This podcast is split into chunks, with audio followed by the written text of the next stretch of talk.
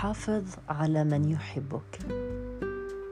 فلقد أصبح ذلك الأمر عمله نادرة في هذا العالم المليء بالماديات بالسخط على الحياة بالركض واللهاث وراء المال بالحصول على السلطة بالرغبة بتبوء المناصب بغض النظر عن الطرق.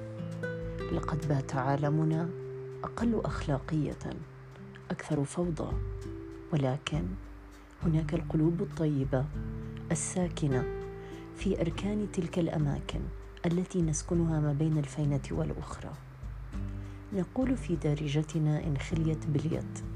نعم الخير في أمتنا إلى يوم الدين. حافظ على من تحب.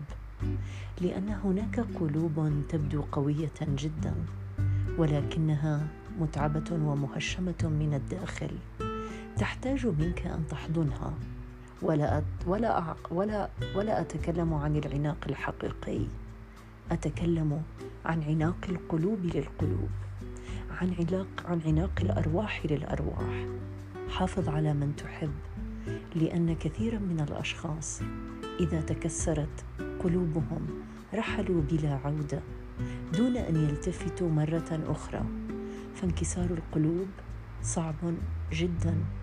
وأحيانا من الصعب جدا ترميمه. تذكر دائما. حافظ على من تحب.